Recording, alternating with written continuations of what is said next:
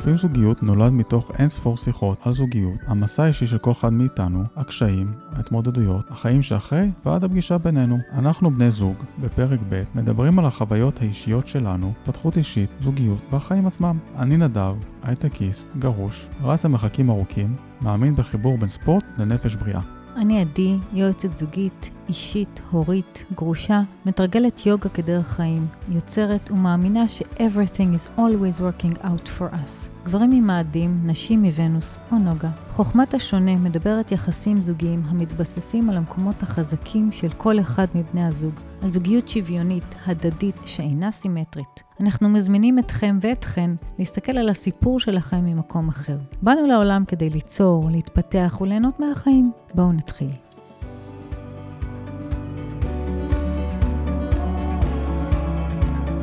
היי ממי, היי babe, מה קורה? מה העניינים?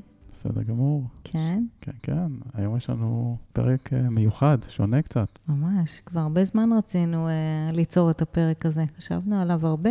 כן, הרבה חשבנו ובדקנו וחיפשנו עד שמצאנו אה, מומחים בתחום, או מומחית בתחום. תבוא אלינו, להתארח אצלנו. כן. אני חושבת שזה נושא שהוא לא, לצערנו, לא מאוד קל לעיכול אצל הרבה אנשים. אבל ככל שחולף הזמן, הוא באמת נהיה יותר ויותר אה, נגיש. כן.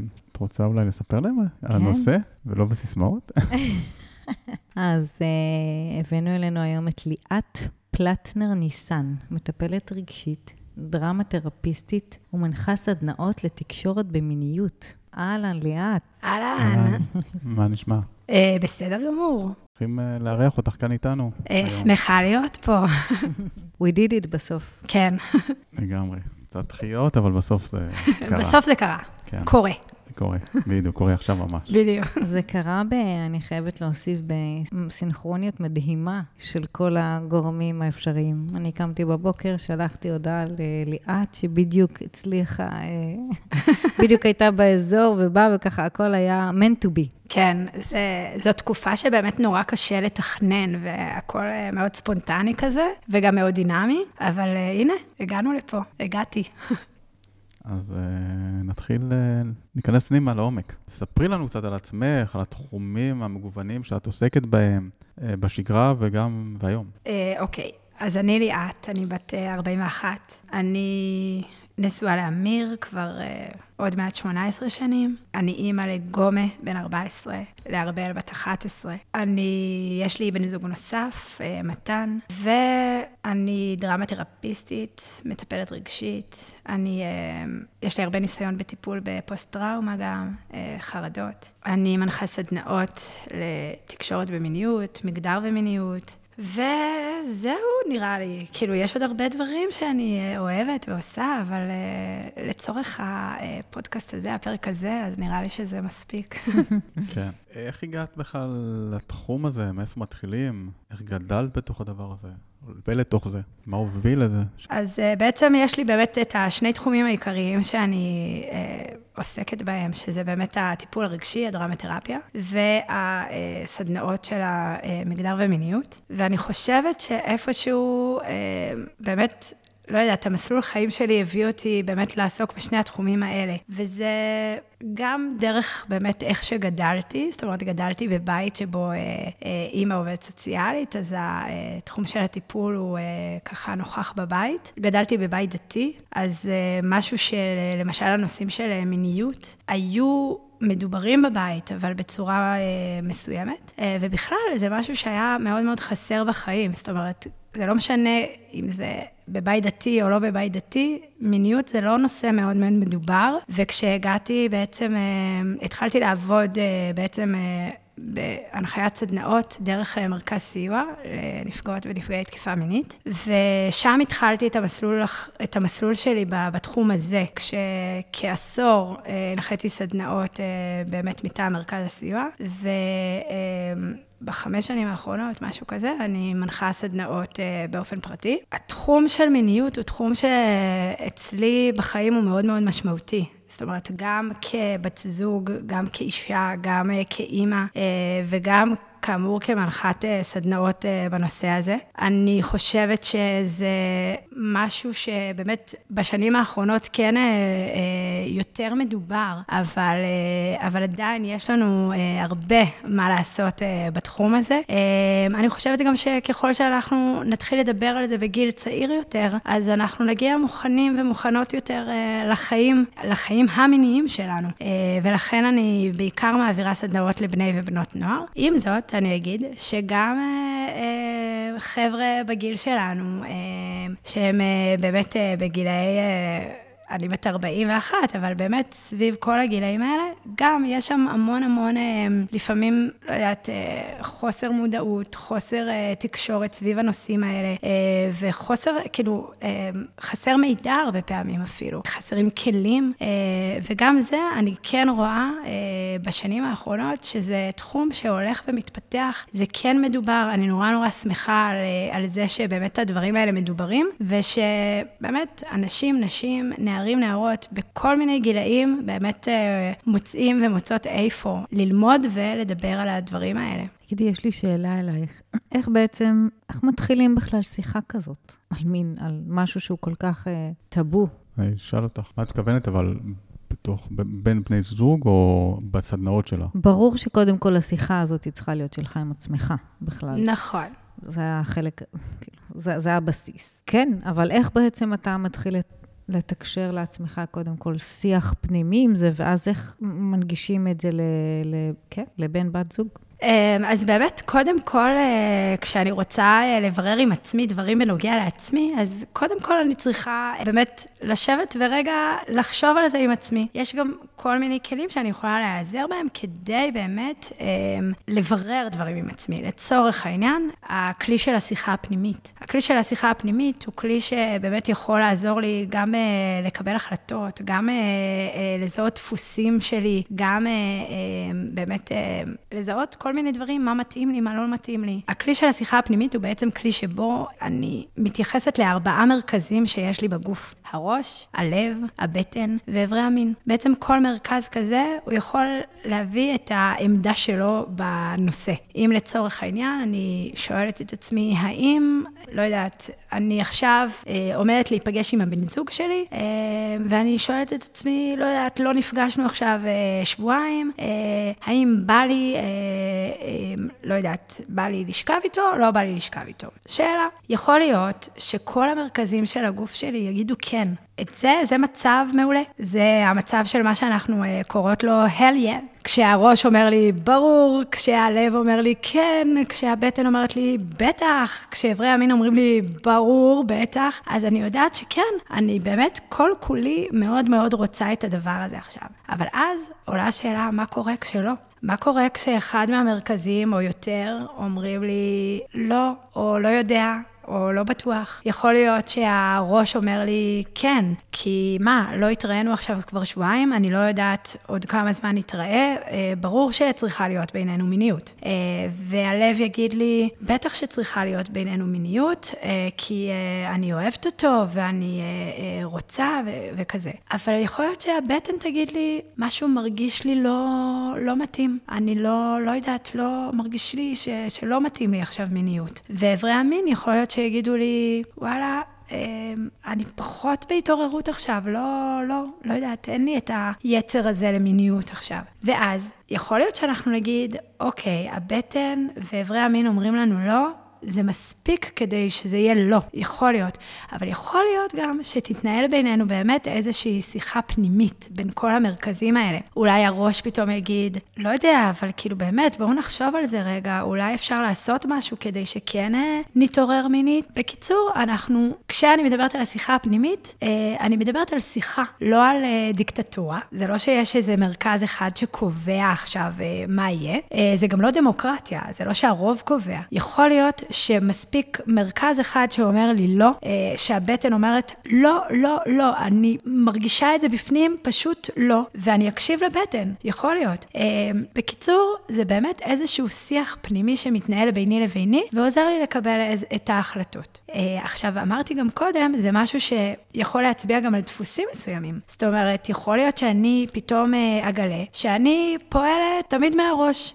מה שהראש אומר, זה מה שאני עושה. ויכול להיות שאני מפספסת דברים, בגלל שהראש שלי מאוד מאוד אה, אומר לי כל הזמן אה, לא, על כל מיני דברים. או אה, יכול להיות שאני פועלת תמיד מהבטן, אני מרגישה אחרי זה שאני עושה טעויות הרבה פעמים, כי אני הולכת עם האינטואיציה שלי, אבל אחרי זה אני אתחרט על זה. אז אם אני יודעת שיש לי דפוס מסוים, ושאני הולכת לפי מרכז מסוים, בדרך כלל, אני יכולה גם להחליט באופן ככה, לא יודעת, באמת אה, להחליט מתוך בחירה, מושכל. כן, כן, כן, מתוך אה, בחירה מושכלת יותר, שאולי זה קצת מהראש, אבל להחליט שאוקיי, אני תמיד הולכת עם הבטן, היום בא לי רגע להקשיב לראש. בואו נראה מה קורה כשאני הולכת עם הראש. יכול להיות. אז בקיצור, יש פה המון המון באמת, לא יודעת, זה, זה כלי פשוט באמת שעוזר לי באופן אישי, להבין את עצמי קצת יותר, להחליט דברים. כלי מדהים, אבל נשמע לי גם מצד שני, לפחות בהתחלה קצת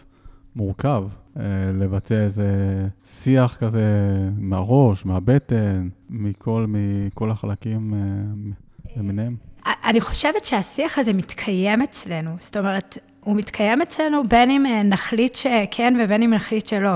כמה אנחנו מודעים לזה. זהו, לא תמיד זה מתוך מודעות. ופה אני באה ואומרת, בואו ניתן לזה מודעות. בעצם, כשאני באה ואני אומרת, אה, אוקיי, בא לי, אז רגע, עוד פעם, אני עוברת שנייה על כל המרכזים. אם באמת כולם אומרים לי כן, אז באמת בא לי. זה, לפעמים אני גם לא צריכה לעבור על המרכזים, לפעמים יש לי מלכתחילה את הברור, כאילו... אה, תקשיבי, אני חושבת, את יודעת, חושבת על הסכמה הזאת שהצעת. את מדברת עליה בהקשר המיני, אבל אני חושבת שהיא נכונה... ברור, היא נכונה לכל דבר. שהיא. מתן גם יכול אה, לדבר על זה. כאילו, אני חושבת שזה איזשהו משהו שבאמת אה, נורא נותן לנו להכיר את עצמנו. נכון. בצורה אחרת, כאילו, באמת לא לעבוד על אוטומט.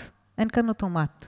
אחר כך זה נכנס לה, כאילו לרוטינה, אז, אז בסדר, אז את כבר, אתה יודע, עושה סריקה כזה, scanning, כל הזה, אבל בהתחלה זה משהו שדורש... זה בהתחלה יכול להיות מאוד מלאכותי. אני באמת רגע, אה, כן, אני באמת רגע אעצור, אה, אעשה איזו סקירה כזאת, ואז אני אוכל אה, להבין יותר טוב, לקבל החלטה מושכלת יותר, או שוב, לאו דווקא מושכלת, מושכלת זה מהראש, אמרנו. את יודעת, אני רגע מחברת את זה באמת ל- ליחסים זוגיים, שבאמת יש איזושהי פרדיגמה כזאת שאומרת שבסדר, ביחסים זוגיים זה משהו ככה מאוד uh, ספונטני וזורם וככה אינטואיטיבי. וזה לא. כאילו, המקום שם של התבונתי הוא כל אני... כך, כל כך את צודקת, אני חושבת שיש לנו גם לפעמים איזושהי אה, ציפייה שהדברים יהיו אה, זורמים, כן. וכזה, כן, ושכן, אני ארצה משהו, ואז גם הוא ירצה, וזה וזה, וכאילו, באמת שדברים יזרמו, ולפעמים אנחנו אה, במין מחשבה כזאת, שאם אה, נעצור רגע לדבר על הדברים, אז אה, זה אולי יהרוס איזה משהו, איזה רגע רומנטי כזה, אם אני עוצרת ושואלת או אומרת משהו, אז אולי זה יהרוס, ואני באה להגיד, לא, זה לא הורס, להפך. זה, זה בונה. בדיוק. נכון. זה גם בונה יחסים. בסוף אה, יחסים זוגיים זה לא... יש את הארבעה חודשים של הפרפרים ושל ההפי-הפי. אה, יש, מתן. אפשר להעלות אותו, כן. איזה כיף. שלום.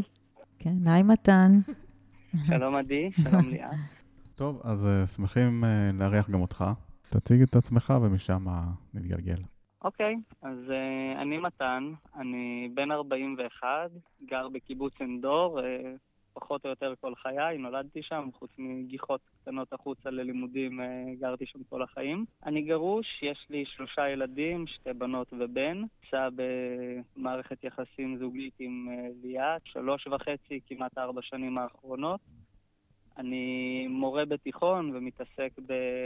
הנחיה של לומדים עצמאיים, לימוד של יזמות ומורה למתמטיקה ופיזיקה. ו...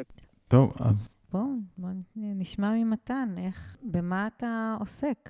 אתה רוצה לספר לנו קצת על הסדנאות שאתה מעביר עם ליאת? אני וליאת בעצם uh, מעבירים ביחד סדנאות שעוסקות במיניות, מגדר, תקשורת ומיניות, uh, גם לבני נוער וגם קצת למבוגרים, הנושא של uh, זוגיות ואיך להתנהל כזוג בתוך כל מיני סיטואציות. ליאת היא אשת מקצוע בזה והיא באה מהרבה שנים של ניסיון, ואני בשנים האחרונות התחלתי להתקרב לתחום, עשיתי כמה הכשרות ולימודי תעודה. ואני, יש לי קבוצה בתיכון ויש לנו סדנאות כשמזדמן לנו.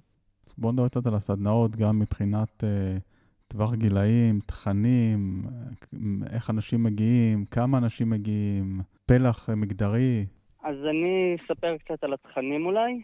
אה, מבחינת התכנים, אז באמת... אה, כמו שליאת דייקה את זה כשבהתחלה דיברנו על איזה צד של מיניות, על מה אנחנו בעצם מדברים בסדנה, אז uh, אנחנו מדברים בעצם על תקשורת במיניות, שזה מורכב בתור התחלה מלתקשר עם עצמי ולהבין את עצמי, להבין שיש בי שיחה פנימית וכמה קולות, אולי לשבור את המיתוס הזה שיש כאלה שיודעים מה נכון לעשות וכאלה שלא יודעים, ואז אם לא ברור לי ואני חושב כמה מחשבות ואולי הן אפילו סותרות ואני לא יודע מה אני רוצה, אז אני לא בסדר ואני לא מבין מספיק טוב את הסיטואציה, ולהגיד זה לא נכון, אה, יכולים להיות לנו כמה דברים שמדברים בתוכנו. אפשר להקשיב גם לגוף, וגם זה משהו שכדאי ללמוד ולתרגל, לראות איך הגוף שלי מגיב, ואם הוא נותן לי איזשהו גבול, או שהוא להפך מסמן לי שהוא רוצה משהו. ואחרי זה גם איך לתקשר את זה לבן אדם אחר, אה, מה מקובל, מה מתאים, כלים פרקטיים, איך אה, לנסח את הדברים שלי, איך להגיד לא להצעה ולא על בן אדם או על סיטואציה, איך להגיד לא על סיטואציה שאני לא רוצה להיות בה.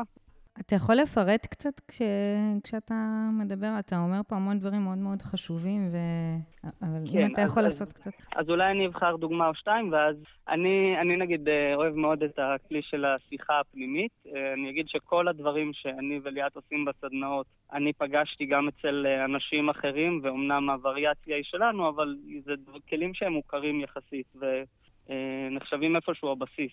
חשבנו גם על סדנאות למתקדמים בהמשך.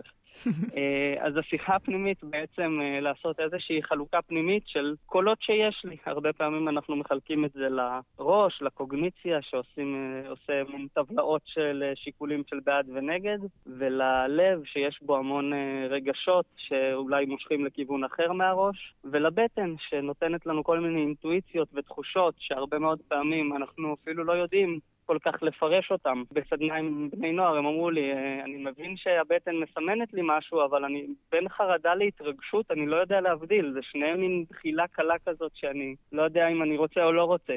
וזה גם uh, חלק מהיופי, לנסות ולהכיר את עצמך יותר טוב. ובאמת, איך מבדילים בין חרדה להתרגשות, למשל? לא תמיד מבדילים. זה בסדר גמור גם שלא יודעים.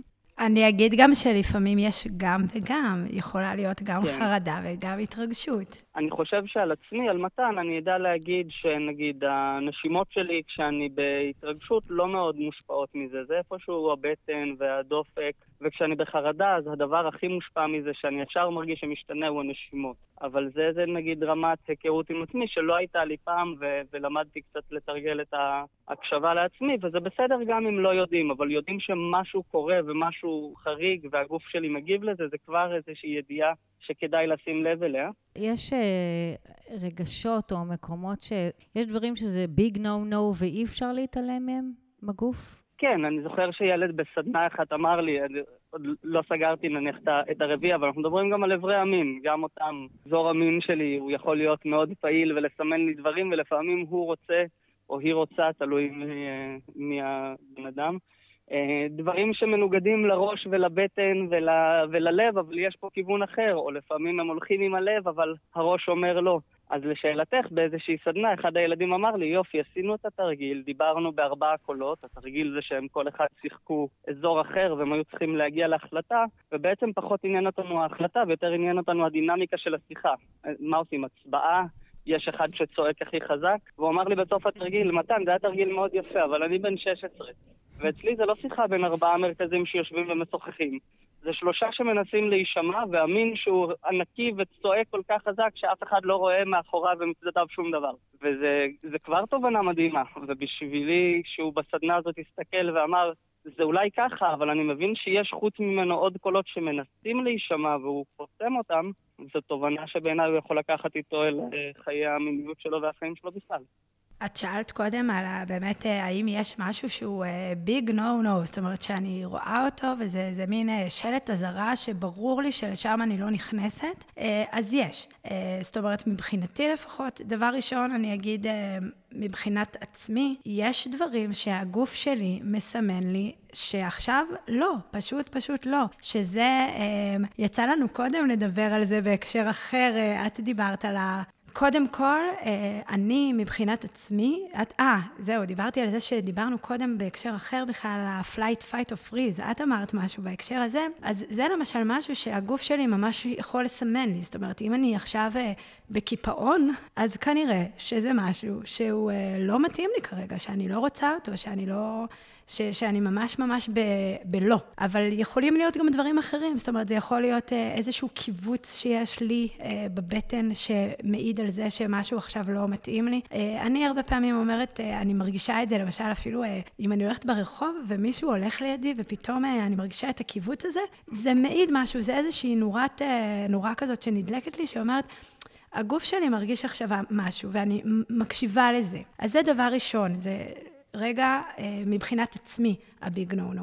ואז אני חושבת גם על העוד ביג נו נו שיש, שזה מבחינת הצד השני. כשאני רואה את הצד השני, ואני לא בטוחה שיש שם הסכמה או רצון, באמת חופשי, אז מבחינתי זה ביג נו נו. ואז אני אעצור, אני אוודא עם הצד השני איך הוא, איך היא, ואז אולי נוכל להמשיך. אז זה אה, שני ביג נו נו כאלה. קודם כל באמת הקשבה לעצמי, ולראות מה, לא יודעת, אם הגוף שלי צועק לי לא, אז זה לא. וגם uh, מבחינת הצד השני. אם הצד השני כרגע, עוד פעם, אפשר גם ללכת על ה-flight, fight או freeze. אם אני רואה שהצד השני מסמן לי, הגוף שלו מסמן לי, הצד השני uh, בקיפאון, הצד השני באיזה מין uh, uh, התנגדות או משהו לא, כזה. לא משתתף. בדיוק. Uh, חוסר אקטיביות. אני בעצם באה לחפש, דיברנו קודם על ה-hell yeah הזה, אז זה ה-hell yeah של ארבעת המרכזים האלה. אם יש אותו אצלי, מצוין. אם יש אותו אצל הצד השני, מעולה. אני רוצה לראות את זה, את ההתלהבות, את האקטיביות, גם מהצד השני. ואם אין את זה, זה אומר, רגע, בואו נעצור, בואו נראה מה כן קורה פה. בואו עכשיו אולי נדבר. יש מפגש שקראנו לו מהסכמה לרצון, אז דבר ראשון, אני שמח שאנחנו לא בשנות ה-50 או ה-60 או אפילו ה-80 שאין דיבור על הסכמה, וכבר יש דיבור והשיח על הסכמה הוא מוכר, ואני חושב שכשאנחנו מגיעים, רוב הבני נוער ובנות נוער יודעים שאתה אה, לא עושה דברים בלי הסכמה של בן או בת הזוג. אם מישהו עושה את זה, הוא יודע שהוא עושה משהו שהוא אסור, אז זה לא מחדש לו. אבל אנחנו אומרים, בואו לא נחפש הסכמה, בואו נחפש רצון. זאת אומרת, יכול להיות שלא קיבלתי לא, אבל משהו פה מרמז לי שכן, שרוצים אותי, ש, שזה משהו שהוא, אה, הצד השני מעוניין בו, ונגיד כלי שליאת לימדה אותי שאני מאוד אוהב, זה ה-90-10, זה אם אני רוכן לנשיקה, וכמו שאמרנו קודם, שומע את הכינורות בראש והרגע מתאים, בוא תתקדם 90% מהמרחק, ותן לצד השני להתקדם 10% מהמרחק. ואם אפילו את זה הוא לא עושה, אז אולי קראת לא נכון את הסיטואציה, ובוא אל תעשה אתה את כל האקטיביות, אם אתה חושב שאולי הצד השני מסכים, לא מתנגד, אבל אנחנו ממש מדברים על... זה, זה מה שאנחנו רוצים, אני רוצה את התחושה שמישהו שהיה איתי כי הוא לא התנגד, או שאני רוצה את התחושה של מישהו שהיה איתי כי הוא רצה להיות איתי והיה לו כיף, והוא שמח על זה. אני רגע אגיד גם שאנחנו בעצם באמת כן נחפש את הרצון אצל הצד השני, נחפש את הרצון הנלהב, אבל גם אם זה לא הרצון הנלהב, אז נחפש כן את הרצון בצד השני, וכן נחפש גם את ההסכמה. כי אנחנו גם כן. יודעים ויודעות שיש מצבים שבהם יש רצון, אבל... ההסכמה אולי לא תהיה חופשית. זאת אומרת, סתם לדוגמה, אה, תחת השפעה של סמים ואלכוהול. אה, אם זה באמת... אה, העשר זה כאילו שהוא, שהצד השני. כן, בעצם... 10% זה הצד השני. 90-10 זה אומר בעצם, אה, אני מחפשת אקטיביות גם בצד השני, אני מחפשת את ההדדיות מהצד השני, אני לא אתקדם עד הסוף, אני לא אלך 100 אחוז. ו-10 זה הצד השני. בדיוק. בעצם. זה לא חייב להיות 90-10, זה יכול להיות גם 70-30, אבל אה, כן. בעצם אני אחפש את ההדדיות הזאת מהצד השני. ואני אגיד עוד פעם, באמת, אה, כשאני מדברת על הסכמה, אני מדברת על אה, הסכמה חופשית בעצם, אה, שאנחנו יודעות שיש כל מיני מצבים שבהם כביכול יש רצון, יש הסכמה, אבל ההסכמה לא תהיה חופשית, או הרצון לצורך העניין לא יהיה חופשי, וזה באמת אה, אה, במצבים, נגיד, של יחסי מרות, תחת אה, השפעה של משני תודעה, כל מיני דברים כאלה, ואז רגע גם זה אומר לעצור, לבדוק מה פה קורה, האם זה בסדר, לא בסדר, האם אני באמת יכולה לסמוך על הצד השני אה, מבחינת הרצון וההסכמה של הצד השני, אה, והאם אני סומכת על עצמי גם. כן, חושב אבל שדברת על דברים כמו אה, אה, מרות והשפעה של חומרים וכאלה, זה לא, זה, זה לא, זה כאילו אין פה בדיקה, כי, כל, כי ברגע שזה שמה, ברגע שזה שמה, אז באמת הצד לא מעניין. אתה צודק לגמרי, זאת אומרת, ברמת, ה... לא ברמת העיקרון, אתה צודק. כשיש אה, יחסי מרות, כשיש השפעה של אה, סמים ואלכוהול, אה, לצורך העניין, או כל מיני דברים כאלה, גיל הסכמה. אז בעצם באמת אין הסכמה. אם גיל ההסכמה הוא 16, אז מתחת לגיל הזה אין הסכמה, ולא משנה מה. שוב, זה mm-hmm. קצת אה, אה, מורכב, אבל... אני חושב ש... שאת גם אה, הרבה פעמים מדברת לא רק על יחסי מרות, אלא על יחסי כוחות. אם אני הטרמפ שלך הביתה, ואת באת בלי ארנק, ואני שילמתי, ואת בעצם נמצאת בלי רכב, בלי ארנק, ובלי שום יכולת אה, לצאת מהמקום שאנחנו נמצאים בו, אין פה יחסי מרות, ואנחנו באנו ביחד ומותר לנו לעשות מה שנרצה, אבל כדאי לשים לב, האם באנו בתור טרמפ של ידיד לידידה וגם אה, שתינו שתי בירות ועכשיו אני מרגיש שזה הרגע לנשק אותך ולהציע הצעה, האם יש פה איזה יחס כוחות שהוא סימן שאלה? וזה לא אומר אסור לך ואל תעשה את זה, זה אומר תשים לב למה שקורה פה, תוודא אם יש פה באמת התלהבות, רצון כנה. נכון מאוד. אמ, בעצם מה שאמרנו קודם, נגיד יחסי מרות ומשני תודעה ודברים כאלה, זה באמת משהו שהוא אפילו במסגרת החוק. כאילו, גיל הסכמה, כל הדברים האלה זה במסגרת החוק. מה, גיל ו... הסכמה? גיל הסכמה. ש... 16? כן, גיל ההסכמה הוא גיל 16, אה, בין 14 ל-16 אה, זה אפשרי כשהפער גילאים הוא אה, לא מעל שלוש שנים, זאת אומרת, עד שלוש שנים פער גילאים זה בסדר, בין גיל 14 ל-16, אבל ברמת העיקרון, גיל 16 הוא uh, גיל ההסכמה. Uh, אבל באמת כל הדברים האלה זה דברים שהם uh, תחת החוק. זאת אומרת, uh, יש חוק שקובע מהי הסכמה חופשית ומה לא הסכמה חופשית. אבל כשאני מדברת על זה, כשאנחנו uh, מדברים, מדברות על זה בסדנאות שלנו, אז פחות מעניין אותי באמת מה החוק אומר, אלא באמת מעניין אותי להבין מה המשמעות של הדבר הזה, ומה זה בכלל הסכמה חופשית. ואז זה באמת מתייחס גם למקרים, כמו שמתן ציין עכשיו, שמבחינת החוק הם בסדר. זאת אומרת, אם אני אה, באמת אה, עכשיו... אה, מתן יהיו הטרמפ שלי הביתה, אז החוק לא אומר על זה שום דבר. אבל באמת, אני באה לשאול פה לא מה החוק אומר, אלא האם, כמו השאלה שמתן שאל קודם, האם הצד השני עכשיו באמת ברצון, אוקיי? באמת ברצון, או שלא, אולי הוא טיפה בריצוי. וכשזה בריצוי, זה כבר אה, לא משהו שאני רוצה. אוקיי. Okay. זה גם... אה, המקום של ריצוי הוא מקום מאוד קשה. מאוד קשה, אה, אני חושבת, למי שמרצה, אה, להנגיש אותו. אה, המקום של ריצוי הוא מקום מאוד קשה ומורכב אה, לשני הצדדים. זאת אומרת, גם אני, אם הצד השני עכשיו יהיה בריצוי, ואני אבין את זה אחר כך, זה יהיה לי מאוד מאוד קשה. אני לא רוצה שיעשו דברים בגלל שאני רוצה. אני רוצה שיעשו דברים כי, כי, כי יש רצון הדדי. זה, אני כל הזמן גם uh, חושבת על זה וגם מדברת על זה. זאת אומרת, כשיש רצון הדדי, זה פשוט כיף. זאת אומרת, uh, גם המטרה בסדנאות שלנו, uh, המטרה בעצם, והכלים שאנחנו ניתן בסדנאות שלנו, שהם כלים של תקשורת באמת, זה כדי לוודא ולברר ו- ולהיות ברצון, ברצון הדדי, כי uh, בעצם אנחנו uh, רוצות להיות במיניות שהיא, שהיא מיניות מיטיבה.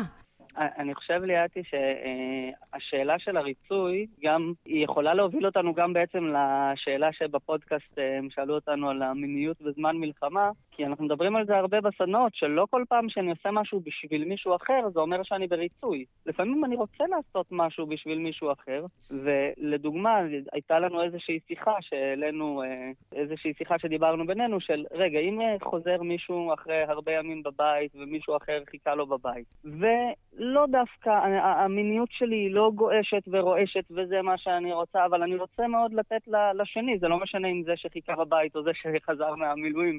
אה, אני, אני רוצה מאוד לתת לשני, להיות שם בשבילו, גם מבחינת המיניות, ואני רוצה, אני לא אונס את עצמי, אני לא בריצוי, אבל אני עושה את זה בנדיבות ובאהבה, אבל אם, היו, אבל אם הוא היה אומר, אה, גם אני לא רוצה, אני לא הייתי יוזם את זה.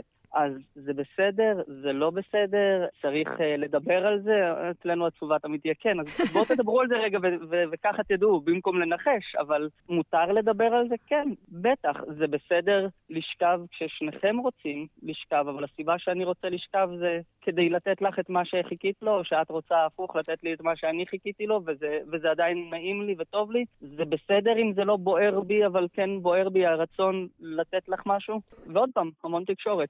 אני חושבת שזה בול הזמן לדבר על אה, מעגל ההסכמה, כי זה כלי נהדר כדי uh, לאפשר לנו בעצם לדבר בדיוק על זה. גם על אולי פערים שיש בינינו, uh, וגם על, uh, כן, על האם אני בריצוי עכשיו או ברצון.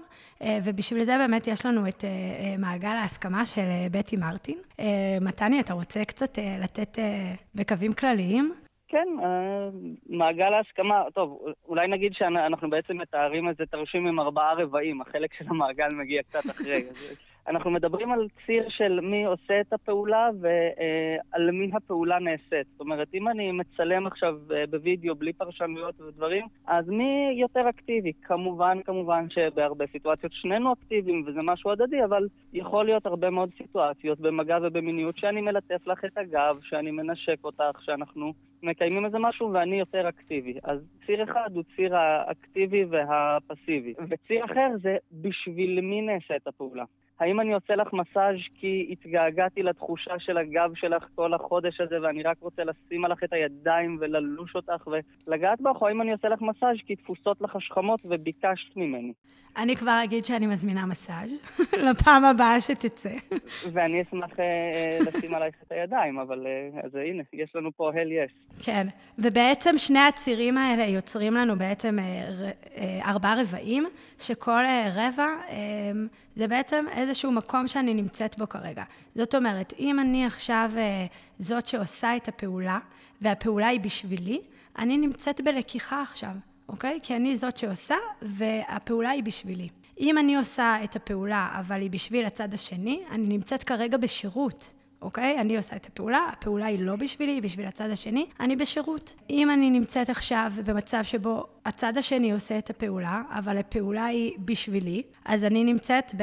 לקיחה? לא, לקיחה זה קבלה? הזה. קבלה, כן, אני מקבלת. אני נמצאת בקבלה. ואם אני זאת שעושים את, זאת אומרת, לא אני עושה את הפעולה, אבל הפעולה היא גם לא בשבילי, הצד השני עושה את הפעולה, הפעולה היא בשבילו, הפעולה. אז אני נמצאת באפשור, אני מאפשרת. עכשיו, כל רבע כזה הוא בסדר גמור אם אני נמצאת בו באמת מתוך הרצון שלי. עכשיו, ברגע שאני לצורך העניין בלקיחה, כנראה שאני אשים את הצד השני באפשור. עכשיו, יכול להיות שבאמת זה המקום שמתאים לו להיות בו, ויכול להיות שלא. פה נכנסת גם באמת התקשורת. כבר היו מצבים שאני אמרתי, היום אני... בא לי להיות ב... ב, ב לא יודעת אם באפשור, לא יודעת אם בקבלה, אבל בא לי להיות פסיבית עכשיו, אוקיי? לא בא לי לעשות, בא לי לשכב ולא לעשות שום דבר. אז מעולה, אז אני באה ואני אומרת, מה בא לי? מה אני רוצה להיות, באיזה חצי אפילו אני רוצה להיות. יכול להיות שאני אבוא ואני אגיד, וואי, אני עכשיו, לא יודעת, כאילו, אה, ברגע שיש את התקשורת הזאת סביב הדבר הזה, אז אני יכולה, דבר ראשון, אה, להגיד מה אני רוצה, ודבר שני, לשמוע ולהבין מהצד השני אם זה בסדר מבחינתו. אה, ואני חושב שהדבר הזה הוא מאפשר, הוא כלי לתקשורת, הוא כלי לשיחה ולהבין את הסיטואציות, והוא נותן לנו הרבה יותר להבהיר את עצמנו, כי עם ההמשגה הזאת יותר קל לי להסביר שכן, כן, אני מאוד רוצה להיות במיניות, באמת בא לי, אבל לא בא לי עכשיו לקבל החלטות ולהגשים פנטזיות, זה בא לי באמת להירגע ואני רוצה שיהיה לנו כיף ביחד. קחי את ההגה, אז, אז כן, אני רוצה uh, להיות פסיבי, אבל אה, אני רוצה שאת, אה, ושאת תהיי אקטיבית, אבל גם שזה יהיה בשבילך ותגידי מה בא לך. ואני יכול בצד שני להגיד, רגע, אני יודע בדיוק מה בא לי, אני חולם על זה כבר חודש, והדבר הזה שבא לי עדיין דורש ממך להיות האקטיבית. אם בא לך, אם זה מתאים לך, את רוצה שנעשה את הדינמיקה הזאת, אה, אולי אנחנו משתמשים במילים קצת פחות פורמליות כשאנחנו מדברים בינינו בזמן המיניות, אבל בעצם זה, זה גם היה לי קודם ככה, קפץ לי, אה, שמדברים בזמן מיניות, לפני, אחרי, תוך כדי, אה, בסדנאות עם נוער הרבה פעמים אומרים, כן, אתה אומר לנו לשאול, אבל אני לא באמת אעצור באמצע ואשאל. כאילו אולי להסתכל באיזה מבט, אז לא, לא, אשכרה, תעצרו ותדברו, זה, זה מאוד משפר, זה מאוד מדייק, וזה בדרך כלל גם אה, מההתנסות שלי, זה נתפס כסקסי ומדליק ורק מעשיר את החוויה. וגם אם נהרס הווייב, אז מורה שלי פעם אמר לי, אה, שאם כל המיניות שלנו תלויה באיזה וייב ששני משפטים על מה אנחנו רוצים יהרסו אותו, אז אולי כדאי שלא. אה, ואם נהרס הווייב והסיטואציה ככה והמבט שהיה בעיניים כי דיברנו, הוא יכול להיבנות מחדש מאוד בקלות אם אנחנו שני אנשים שבעניין אחד של השני. זה אמור להיות משהו שהוא מאוד אה, דליק, רק לזרוק גפרור. יש לי, כן, הבנתי. אה, זה קצת עונה חלקית על השאלה שלי, אבל נגיד, זה כאילו איזשהו שיח בעצם שמתגלגל, בחלקו לפחות, מה שדיברתם עליו עוד בהתחלה. והשאלה היא, השאלה שלי זה בעצם, אם גם כן, בעצם בהתחלה יש איזשהו שיח, הוא גם כן, כאילו יש קצת, יש את הלהט, יש את כל הזה, ואז פתאום, מתוך הלהט, או האם זה לא הורס את הספונטניות, את, ה, את הזרימה הראשונית לפחות, נגיד, בהתחלה? אני, אני יכולה להגיד שזה לאו דווקא בהתחלה. זאת אומרת, זה איזשהו כלי שכשאני uh, בעצם, כשאני יודעת אותו ולומדת אותו ומשתמשת בו, הוא יכול להיות בהתחלה, יכול להיות שאני אבוא ועוד לפני בכלל ש... לא יודעת, ש, ש, שניכנס למיטה, אני אגיד לו, אה, תשמע, היום אני במצב רוח כזה, היום בא לי ככה.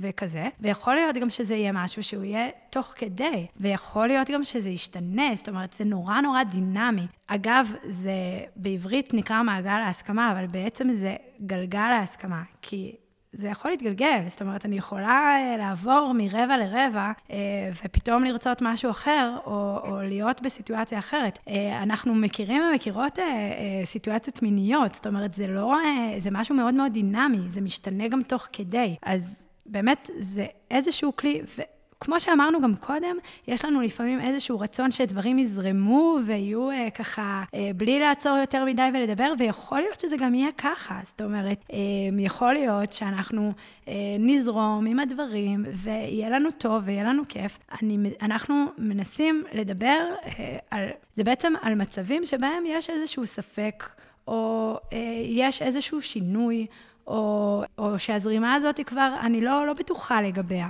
ואז יש לי את האפשרות, כן?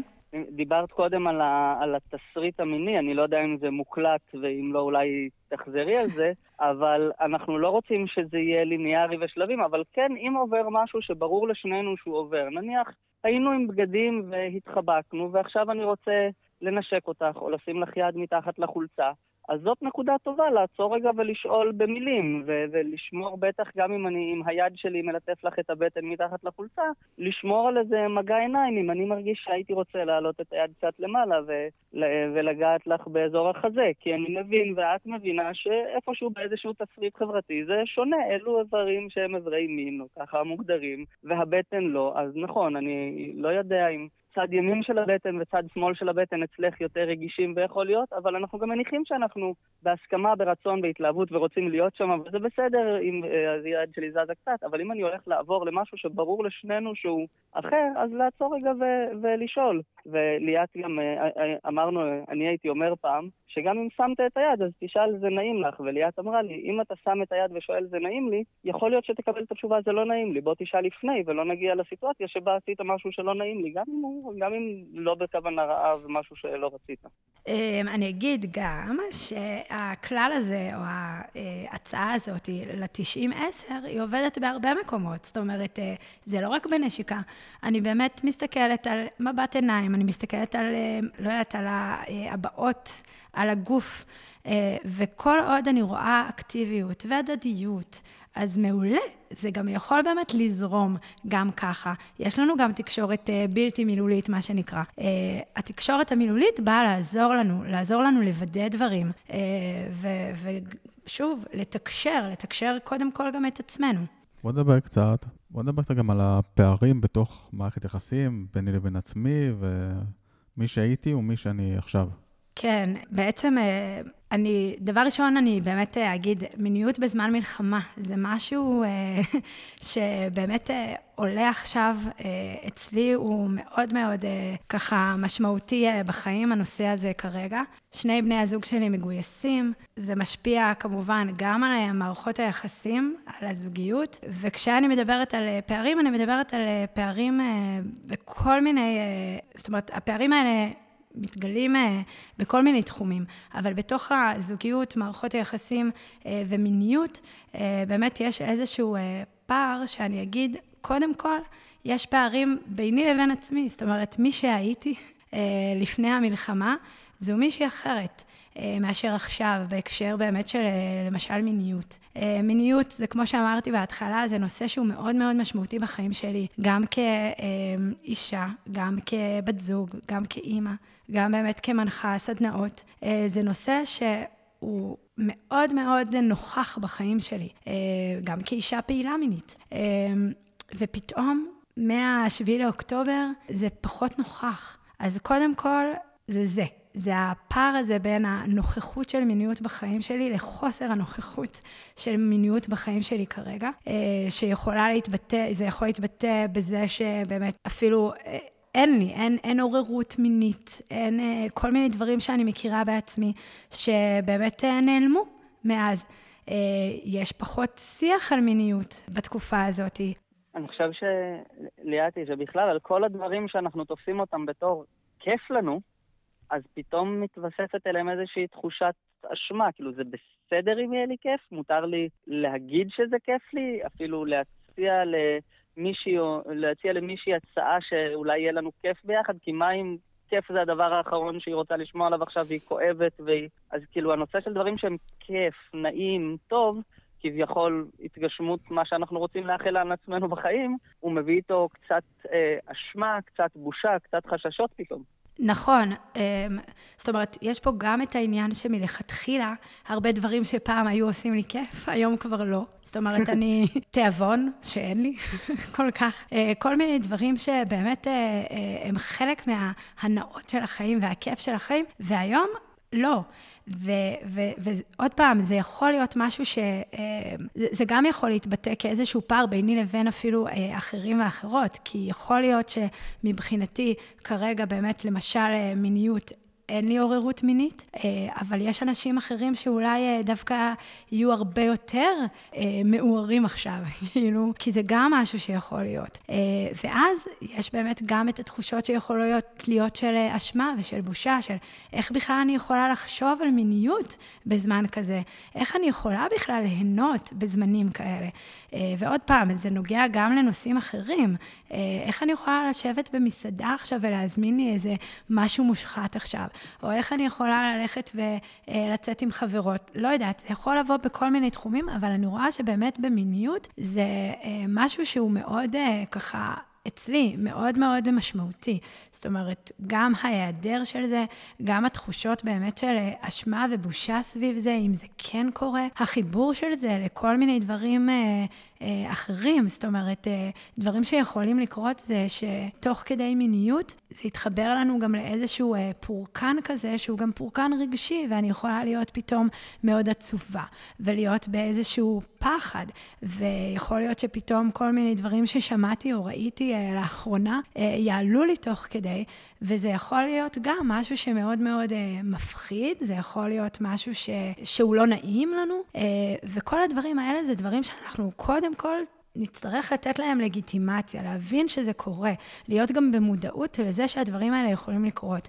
דבר ראשון, לזה שיכול להיות שאין לנו עכשיו מיניות, אה, אין לנו עכשיו עוררות מינית, יכול להיות שאנחנו בעל ההפך, שהמיניות שלנו מוגברת עכשיו, יש לנו הרבה יותר רצון למיניות כרגע. יכול להיות באמת אה, כל מיני דברים שקודם כל, דבר ראשון, אנחנו נצטרך להבין שהכל כרגע זה משהו שיכול לקרות, והכל זה בסדר. מה שלא בסדר, זה רגע, לא יודעת, לא להכיר בדבר הזה ולפעול כנגד הדבר הזה. ליאת, אני חושב, ההמשגה שעשית של תחושות שעולות לי הן תמיד בסדר. תחושה שעלתה בי זה בסדר. הפעולה שאני עושה בעקבותיה, צריך לבחון אותה. זה מאוד עזר לי. נכון, נכון. כן. כן, כי רציתי להגיד בעצם שאני חושב שיש גם... זה נכון שאני צריך להכיר בתחושות שלי וזה חשוב לזהות אותן, אה, אבל גם מצד שני, כל התחושות שיש, באמת יש אה, רגשות אשם, כמו שאמרת, אמרתם שניכם, אה, מצד אחד. מצד שני, יש, דיברנו על זה גם uh, באיזה פודקאסט, שהיה גם להגיד רגשות אשם, אפילו להגיד, uh, אנשים היה קשה להגיד אפילו בוקר טוב, שבוע טוב וכאלה. מצד שני, הגישה אומרת uh, שלהפך, כן תגידו בוקר טוב, כן תגידו שלום, כי, כי ככה אתם נותנים כוח. ככה אתם נותנים אופטימיות קצת לצד השני, בכלל, כלפי חוץ, ולא רק, ולא רק להתכנס, ולא להתכנס סביב, ה, ה, כל הזמן רק סביב הכאב וסביב הקושי, אלא קצת כן לנסות לצאת מהמקום הזה ו- ו- ולחיות את החיים, כי זה, כי בסופו של דבר אנחנו ממשיכים. אני לא אדבר עוד הפעם על מי שעבר מה שעבר, אני מבין ששם זה קצת יותר, הרבה יותר מורכב, אבל אנחנו בשגרה שלנו קצת יותר אה, יכולים אה, לנסות למשוך לכיוונים האלה. אז אני אגיד ש, אמ, שגם פה אני מאוד בעד פשוט רגע להבין מה נכון בשבילי כרגע, ו, ולא מה אני צריכה לעשות, או מה אה, כדאי לעשות, או מה כל מי שמסביבי עושה או עושה. כי... דבר ראשון, אני אדבר באמת על, אמרת קצת, כאילו, מי שעבר או עברה דברים ומי שלא. אה, יצא לי לדבר עם כל מיני אה, אנשים ונשים בתקופה האחרונה, ו, אה, וראיתי שיש מין, שמתי לב שיש מין היררכיה כזאת, היררכיה של, לא יודעת, היררכיית סבל, היררכיית פעולה, היררכיית כאילו תסכול, היררכיה כזאת, זאת אומרת, זה ממש היה וחווה וזה וזה וזה, אז הוא ממש בקושי, ו, והיא, אין לה שום בן אדם קרוב שככה וככה, או לא יודעת מה, אז היא יכולה להרשות להרשות לעצמה, לא יודעת מה. זה לא עובד באמת, כאילו, אם אני מרגישה קושי, אז אני מרגישה קושי, ואני צריכה רגע להכיר ולתת לגיטימציה לקושי הזה. ולא משנה אם יש לי אה, אהוב או שניים אה, מגויסים עכשיו או לא, ולא משנה אם אה, אני מכירה מקרוב מישהו או מישהי או לא, ולא משנה אם אני אה, חזרתי ל- ל- לעבודה או לא, ולא משנה, זה פשוט לא משנה. אם אני עכשיו חווה קושי, לתת מקום רגע לקושי הזה, באמת באמת לתת לו את ההכרה. זה דבר ראשון, להכיר באיך שאנחנו מרגישים ומרגישות. זה הדבר הראשון. והדבר השני, לגבי ה, אה, לצאת מזה, לא לצאת מזה, אני באופן אישי, אה, בתור גם מטפלת רגשית, כל הזמן אומרת, בואו רגע נשהה בדבר הזה שאני מרגישה עכשיו. זאת אומרת, קודם כל, נהיה בתוך זה. אני גם רוצה רגע לציין שאנחנו כרגע לא בפוסט-טראומה, אוקיי? אנחנו לא אחרי, אנחנו עדיין תוך כדי, אנחנו בתוך המצב עכשיו. אז זה קצת אחרת, זאת אומרת, אה, אם לצורך העניין, אה, בלי קשר למצב עכשיו, אה, מגיעים אליי, לא יודעת, שולחים מישהו לבוא אליי לטיפול ואומרים לי, הוא חייב עכשיו טיפול כי הוא בדיכאון, אוקיי? אז אני רגע אבוא ואני אגיד, רגע, מה זה אומר שהוא בדיכאון עכשיו? מה קרה? כמה זמן זה? אה, אה, האם קרה משהו שעורר את זה? כי לצורך העניין, אם קרה עכשיו משהו, לא יודעת, אה, כלב מת והילד עצוב, זה מאוד מאוד הגיוני שהוא יהיה עצוב. זה לא נחשב דיכאון, אוקיי? הוא עצוב, כי קרה משהו עצוב עכשיו והוא עצוב. בואו ניתן לעצב הזה להיות, בואו נראה. מתי זה הופך למשהו שצריך, או אנחנו נרצה לטפל בזה? כשזה כבר, אה, לא יודעת, אה, מנהל אותנו, התפקוד שלנו כבר לא בסדר, אם זה תקופה מאוד מאוד ארוכה, דברים כאלה. אז אני אומרת, רגע, כרגע אנחנו בתוך סיטואציה שהיא סיטואציה מאוד קשה ולא פשוטה, ולכן, אם קשה לי להגיד בוקר טוב, וואלה, לא להגיד בוקר טוב, זה בסדר גם לא להגיד את הבוקר טוב הזה. אני כן מסכימה איתך ש... אמ, שיש דרכים שאנחנו יכולות אה, ויכולים, לא יודעת, אה, כל מיני כלים או דברים, שיכולים, יכולות לעזור לנו, אה, יכולים לעזור לנו להרגיש כרגע יותר טוב, או להתמקד, לתת את ה... כאילו, ההתמקדות שלנו תהיה באמת בדברים שיותר מרימים אותנו.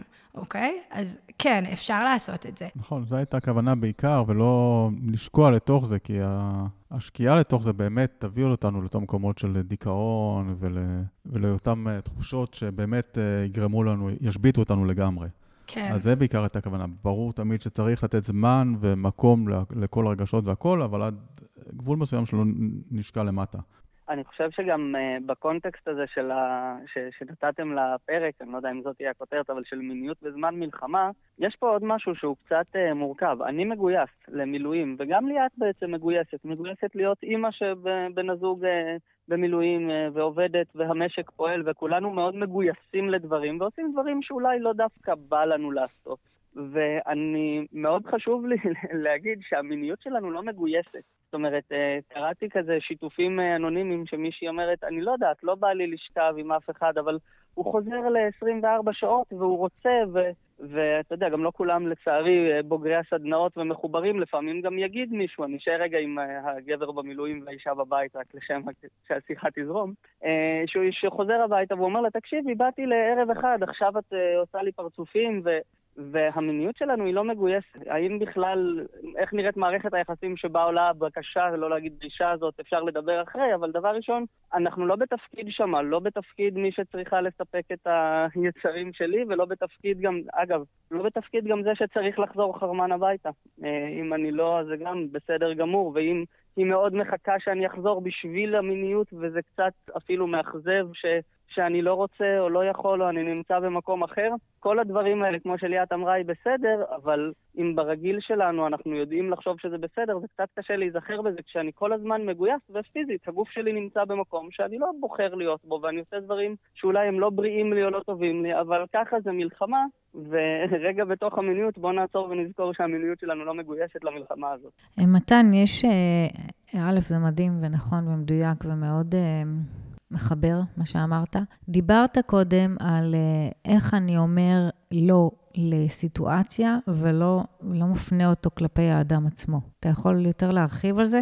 כן, אה, אז עוד פעם, יש אה, כלים מכל מיני עולמות, ונניח מהתקשורת המקרבת, שכשאני רוצה לייצר תקשורת עם מישהו שהיא גורמת לו לראות רצוי ואני רוצה אותו, ועוד פעם, לבדוק האם אני עכשיו רוצה לקיים תקשורת מקרבת, אם באמת הבן אדם והסיטואציה הזאת רצויה, רצויה לי, אז יכול להיות שהוא יגיד משהו שדווקא לא מתאים לי, אני עם בת הזוג שלי ואני רוצה להיות איתה וזה נעים לי, ואז היא תשאל אם אני גם רוצה שנשכב, ובדיוק כמו שאמרתי, חזרתי עייף מהמילואים וחושב על דברים שקרו וזה לא. מתאים לי, אז אני רוצה לנסות להגיד לה לא על ההצעה ולא לא על הבן אדם או לא על הסיטואציה. אז אני לא אגיד לדוגמה, אוף, איזה מבאס שהצעת את זה, את לא רואה אותי וזו הצעה נוראית, אלא אני אגיד, לא, אני לא רוצה, אבל אולי נעשה, אולי במקום זה נתחבק קצת, אני מאוד רוצה את הקרבה שלך. אה, אני לא רוצה עכשיו, אבל יכול להיות שמאוחר יותר אני ארצה, כי נעים לי לשבת איתך פה. כי כולנו נורא נורא רגישים תמיד לדחייה, זה דבר שמפחיד אותנו, וכשאני מציע משהו ואומרים לי לא, אני לא מדבר בכללית, אני מתן, אומרים לי לא על הצעה, אני לוקח את זה כ... אולי בכלל אמרו לא על מתן, אולי אני בכלל לא רצוי פה, אולי אני כופה את עצמי או מתפרץ לאיזה מקום ש...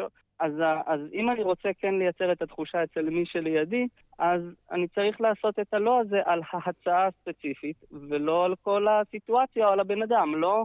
אוף, איזה מעצבנת את שאת תמיד מציעה דברים כאלה, בכלל, להגיד תמיד או אף פעם זה אה, משהו שאני לא ממליץ.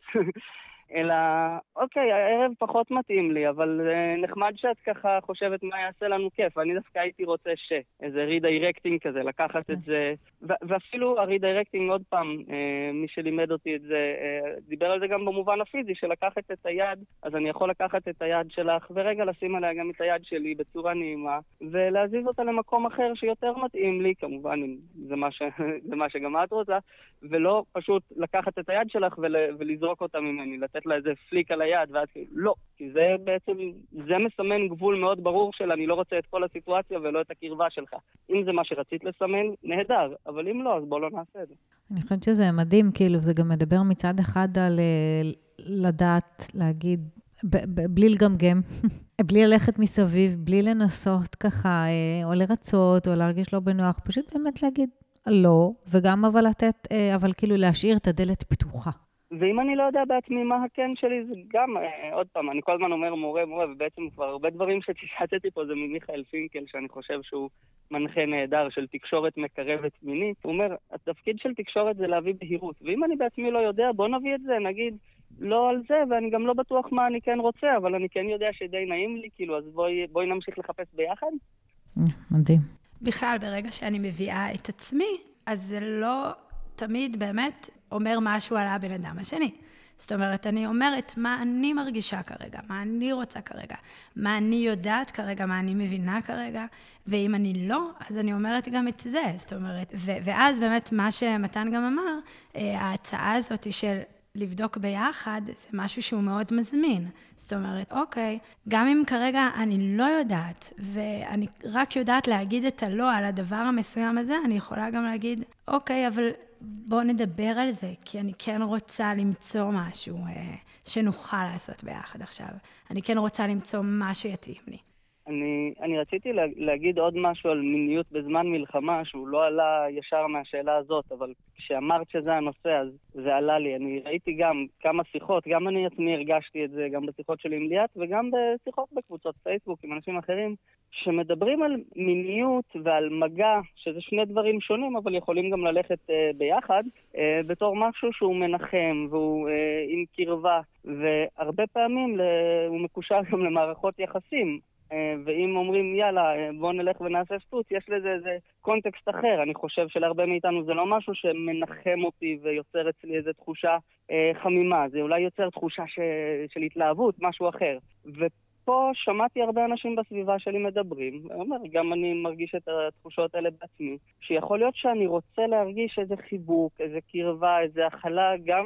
שכולל את המגע וגם שכולל איתו מיניות, ולא דווקא כחלק מאיזו מערכת יחסים לטווח ארוך, ולא כסטוץ, כי אני לא יוצא עכשיו למועדון או למסיבה או משהו, אלא כביטוי של קרבה יותר עמוקה, של יותר... אה, יותר מנחם. עכשיו, יכול להיות שכן, יכול להיות שלא. מי שלא רוצה את זה, זה בסדר, אבל גם מי שכן רוצה את זה, זה בסדר. שמעתי אה, בעיקר מנשים, אולי כי הגברים פחות מדברים וחושפים את זה, אבל שכאילו, אני מרגישה את זה, אבל אני מפחדת להגיד את זה. כי מה זה עושה אותי? כי איך אני... מה זאת אומרת שאני רוצה מגע וחיבוק ואפילו מיניות, ולא כחלק ממערכת יחסים, ו- וזה מה שאני צריכה עכשיו. אז, אז ואיך בכלל מבקשים את זה, ואיך מקבלים דבר כזה? כן, טוב, זה באמת level uh, אחר של uh, תודעה או של פתיחות. Uh, כן, זה בכלל באמת קודם כל ההכרה במה שאני רוצה או לא רוצה, ההבנה של זה, והלגיטימציה שקודם כל אני נותנת לזה, ואחרי זה גם הלגיטימציה שהסביבה נותנת לזה. וזה כמובן מושפע גם אחד מהשני. עדי וליאת ונדב, אני חושב שזו שיחה מרתק, אני צריך לסיים. בסדר גמור. תודה רבה, תודה רבה לך. תודה. היה מרתק, ונהיה בקשר כמובן. טוב, נראה לי כן. שאנחנו כבר לקראת uh, סוף הפרק. Uh, יש לך עוד משהו להוסיף, איזשהו מסר, מסר מבחינתך להעביר? לפני שאנחנו מסיימים. Um, אני חושבת שבאמת מה שעולה לי הכי חזק זה העניין של לגיטימציה. של לתת לעצמנו לגיטימציה עכשיו לכל מה שעולה בנו אה, וגם לסביבה. אני מרגישה שלפחות אני, אה, יש בי צורך מאוד מאוד גדול עכשיו לקבל את הלגיטימציה הזאת, או יותר נכון לקבל הכרה, הכרה במה שאני מרגישה מהסביבה שלי. הכרה וקבלה של הדבר הזה, כי עולים בי כל מיני דברים עכשיו, ו- ולא תמיד זה כיף ונעים, ולא תמיד זה, אה, זאת אומרת, זה הרבה פעמים גם באמת מפחיד אותי ו, וקשה לי, ובאמת, כשאני מקבלת מהסביבה את ההכרה בזה שככה אני מרגישה, ואת הקבלה של ככה אני מרגישה, זה עושה לי כבר הרבה הרבה יותר טוב. אמ, אז קודם כל באמת אה, בעצמי, זאת אומרת, לאפשר לעצמי לתת לרגשות האלה לעלות, לתת לעצמי, כמו שאמרת קודם, לתת לעצמי גם לשקוע. כאילו, אם זה מה שכרגע קורה לי, עוד פעם, לא עכשיו אה, לא לתפקד ולא שום דבר, אבל, אה, אבל המצב עכשיו הוא לא פשוט, המצב עכשיו הוא מאוד מאוד מורכב וקשה, ולתת לעצמנו את האפשרות הזאת ואת הלגיטימציה אה, להרגיש גם לא טוב. אז כן, זה מה שעולה לי ככה הכי חזק. איך אפשר להגיע אלייך? איך אפשר להגיע אליי? אז טוב, נעלה את באמת מספר הטלפון שלי, אז דרך הטלפון אפשר, דרך הפייסבוק אפשר להגיע אליי. תני את המספר. כן, ו- ובמייל. אז אני אתן לכם את כל האופציות. הטלפון שלי 050-797-4434. המייל שלי זה ליאת פלט, כרוכית, gmail.com, והפייסבוק שלי זה ליאת פלטנר ניסן. תחפשו, אם תמצאו.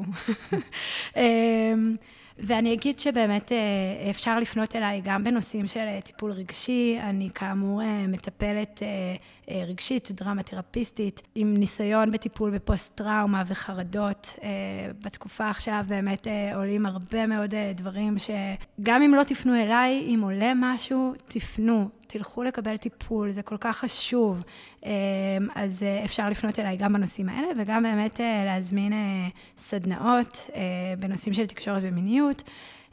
והרצאות, הרצאות בנושאים של מיניות, של פונדקאות, אפשר גם לפנות אליי. ועכשיו נעבור לפינה השבועית שלנו, חוכמת השונה עם עדי. איך לדבר מיניות? עם עצמי קודם כל. איך מתחילים לדבר על מיניות? מיניות בזוגיות היא לרוב נושא רגיש, עדין, מורכב, אצל הרבה נשים וגם גברים. אבל לצורך הדוגמה אדבר בלשון נקבה. אז הרבה נשים זקוקות להרבה מקום במרחב המיני, הרבה קבלה של רצונות סותרים. בא לי, לא בא לי, כיף לי, נעים לי, לא תמיד, היה לי קשה בעבודה, אני טרודה עכשיו בענייני ילדים, או באופן כללי בחיים. להרבה נשים אין כוחות או רצון פנימי לגייס את עצמן ולנהל את השיחה הקשה הזו ולדבר על מיניות עם הפרטנר שלהם. הרבה נשים חוו טאבו בבית בנושא המיניות. חלקן חוו התייחסות מזלזלת למיניות, או שההורים חששו מלגעת בנושא, והן משחזרות את הדפוסים האלו עם הפרטנר שלהן. אולי הן בעצמן לא יודעות מספיק מה הן רוצות, מה הן אוהבות, מה גורם להן עונג, או איך בכלל מתחילים להתחבר לגוף שלהן, לאהוב את הגוף, להכיר אותו, ליהנות ממנו. אצל מרבית הנשים, התקשורת המינית כרוכה בתחושת ביטחון ואינטימיות רגשית בזוגיות. וכאשר במקום הזה הן לא מרגישות מספיק חופשיות לבטא את הרצונות שלהן, או שהן לא מרגישות מספיק ראויות, או חוששות מהתגובה של הפרטנר שלהן, או מתביישות, הן יעדיפו להימנע מכל, בכל צורה וכל דרך משיחה מביכה, מלשנות דפוסים שסך הכל עבדו ותפקדו שנים רבות. אולי בכלל הליבידו נסגר וחי לו בתוך חדר נעול, אז למה להתאמץ בכלל? לצערי הרב, הרבה נשים שהגיעו אליי לקליניקה היו כבויות גם בנושא המיני, וגם למדו איך להפוך את ההימנעות שלהן ממיניות לכלי נשק יעיל וקשוח אל מול הפרטנר שלהם. הן רומזות בעדינות שאם הוא לא יעשה או יתנהג כפי רצונם, לא יהיה סקס הלילה, או בכלל בתקופה הקרובה, או עד שהיא לא תחזור לעצמה, או עד שהוא לא יתנצל או ישנה את המעשים שלו, את המחשבות, את הרצונות, אז כדאי לו לחשוב פעמיים. ככה במקום לזכות בזוגיות עם חיי מין מספקים ומענגים, הזוג לאט לאט קומל, נובל, והריחוק תופס מקום יותר ויותר גדול ביניהם. כל אחד מוצא לעצמו את הפינה שלו, או את הפתרונות שלו לספק לעצמו אינטימיות מינית ורגשית מחוץ לזוגיות. או אולי לשקוע בתוך פנטזיות על זוגיות טובה יותר שהייתה יכולה להיות לי אילו הפרטנר שלי היה אחר. או אם הייתי בשלה יותר, או אם לא הייתי נכנעת ללחצים של ההורים, של החברה. חשוב לזכור שזוגיות שהיא ללא חיי מין הופכת מהר מאוד להיות שותפות של שני אנשים שחיים יחד תחת קורת גג אחת. אולי מנהלים ביחד הורות משותפת, אבל אין שם זוגיות. אז מאיפה מתחילים? קודם כל, לא מפרדים לחשוב על זה. נוצרנו עם מיניות בריאה ועם שמחה וקבלה לחיים מלאים באהבה או במין. אז לא לחשוש לתת מקום למחשבות, לרצונות, לתשוקות, לפנטזיות. השיחה הפנימית יכולה לעזור לנו מאוד לקבל החלטות. אנחנו יכולים לעבוד עם ארבעה מרכזים עיקריים שיעזרו לשיח הפנימי שלנו לקבל עוד מקום ולהבין טוב יותר את הצרכים והרצונות שלנו. ארבעת המרכזים הם הראש, הלב, הבטן ואיברי המין. כאשר אנחנו נמצאים בסיטואציה מינית או רגע לפני, ואנחנו עושים סריקה של ארבעת המרכזים. אם ארבעת המרכזים אומרים כן, אז hell yes, אנחנו בתוך זה. אבל מה קורה כשאחד רוצה והשני לא יודע? כשהראש וההיגיון נמצאים מול הבטן, או כשאיברי הבטן ואיברי המין אומרים כן והראש לא סגור על עצמו. מנהלים שיחה פנימית כנה ואותנטית. זה לא דיקטטורה ולא דמוקרטיה. מה שכן, זה יכול לעזור לנו להצביע על דפוסים מסוימים שלנו עם עצמנו. למשל, האם לרוב אנחנו פועלים מהראש ומפספסים את תחושות הבטן? או האם אנחנו פועלים את הרגש ושמים את התבונה אי שם בצד? בעצם השיח מתקיים כל הזמן ביני לבין עצמי. השאלה היא כמה מודעות אנחנו נותנות לו. כמה אנחנו רוצות לקחת את המודעות הזו לרמה אחרת, לשיח יותר עמוק ובוחן. בעצם חשוב מאוד לזכור שאין נכון ולא נכון. יש מחשבות סותרות. יש מחשבות ורגשות שלא מסונכרנים אחד עם השני, שיכולים להתקיים בו זמנית תחושה של רצון מול תחושה של חשש או של חוסר ביטחון, או אני לא יודע איך הגוף שלי יגיב, האם הוא שם גבול? דבר נוסף, איך אומרים לא לסיטואציה ולא לאדם עצמו? איך אנחנו יכולים לומר לא על משהו שאנחנו לא רוצים בו, מבלי לתת לאדם השני להרגיש דחייה, בלי שירגיש שאנחנו דוחים אותו. כולנו רגישים לדחייה, לכן קודם כל נהיה במודעות, ונאמר לא להצעה הספציפית ולא על האדם. וכמו כן ניתן משהו מקרב, ניקח את היד, נחבק, נסתכל בעיניים, אולי ננסה לחפש בהירות ביחד מה כן יכול להתאים. לדוגמה, הוא מתחיל להתקרבל איתך ושואל בעדינות אם בא לך. את מריצה סריקה מהירה של ארבעת המרכזים. הלב בעניין, הראש מסכים, הבטן באי נוחות ואיברי המין נזכרו שכבר עברו שבועיים וחצי מהפעם האחרונה. מה עושים? לוקחים לו את היד, מחבקים, חשוב לתת תחושה רכה. תזכרו, לקבל דחייה זה אף פעם לא נעים במיוחד, גם אם אנחנו כבר ילדים גדולים. ואז נשתף אותו נקודתית בתחושות וברגשות. אני גם רוצה ויודעת שאחר כך תמיד כיף לנו יותר, ואני גם מאוד נהנית, וגם מרגישה בחוסר נוחות היום. אבל אני אדאג לפנות לנו זמן רק כששנינו לבד בהמשך. כמובן שהשיחה וההתכווננות צריכות להיות כנות ואותנטיות, ובעצם הדינמיקה של השיחה היא המהות של כל העניין. תקשורת בריאה בין בני זוג היא אחד מעמודי התווך בזוגיות. לכן חשוב לזכור שכל אחד מביא את עצמו ואת היכולות שלו לדבר רגש, לדבר שכל, לדבר רציונל. כל אחד מביע את עצמו בצורה בה הוא מרגיש הכי נוח והכי טבעי. וגם כאן קיימת אסימטריות ביחסים בפן המיני. צד אחד יכול להרגיש פתוח יותר, חשוף ונינוח בלדבר מיניות, בעוד הצד השני נמצא במקום אולי קצת יותר סגור, יותר מובך, אולי אפילו לא מספיק מכיר את העדפות שלו ואת המיניות שלו לעומק, וזקוק ליותר סבלנות והכלה מהפרטנר שלו. צד אחד יכול לרצות מיניות בתדירות גבוהה יותר, בעוד הצד השני מספיק לו פעם ב. בכל שיחה שקשורה למיניות, חשוב לזכור מי הפרטנר שלנו בשיחה כזו, ולנהל אותה בעדינות ובקשב רב, ועם המון סבלנות. חשוב לזכור גם שיש חלק גדול של אנשים שהמיניות היא אישו מבחינתם. הם לא חוו מיניות בצורה טבעית ועם כל היופי, ההנאה והשמחה שכרוכים בה. ולכן כל שיחה על מיניות היא גם שיחה רגשית שצריכה לקבל הרבה ביטחון וקבלה. מקווים שהצלחנו לעורר בכם תקווה, בהירות, לפתיחות והבנה, וקבלה שלכם עם עצמכם ועם הפרטנר שלכם. טוב, תודה רבה. תודה רבה. היה ממש אה, מעניין. אני חושב שלמדנו הרבה דברים חדשים. בהחלט. וגישות חדשות. כן. תודה שהזמנתם אותי. שמחנו מאוד, ועד לפעם הבאה. עד לפעם הבאה. מאזינים יקרים, עד הפרק הבא. יאללה, ביי. ביי. תודה שהקשבתם לנו ועד הדייט הבא איתנו. אם אהבתם, שתפו עם חברים, תעשו לנו לייק ותהיו שמחים. אתם מוזמנים לעקוב אחרינו בפייס שלנו, אופים זוגיות, וגם להיות איתנו בקשר במייל bakelife2 at gmail.com. יאללה ביי. ביי.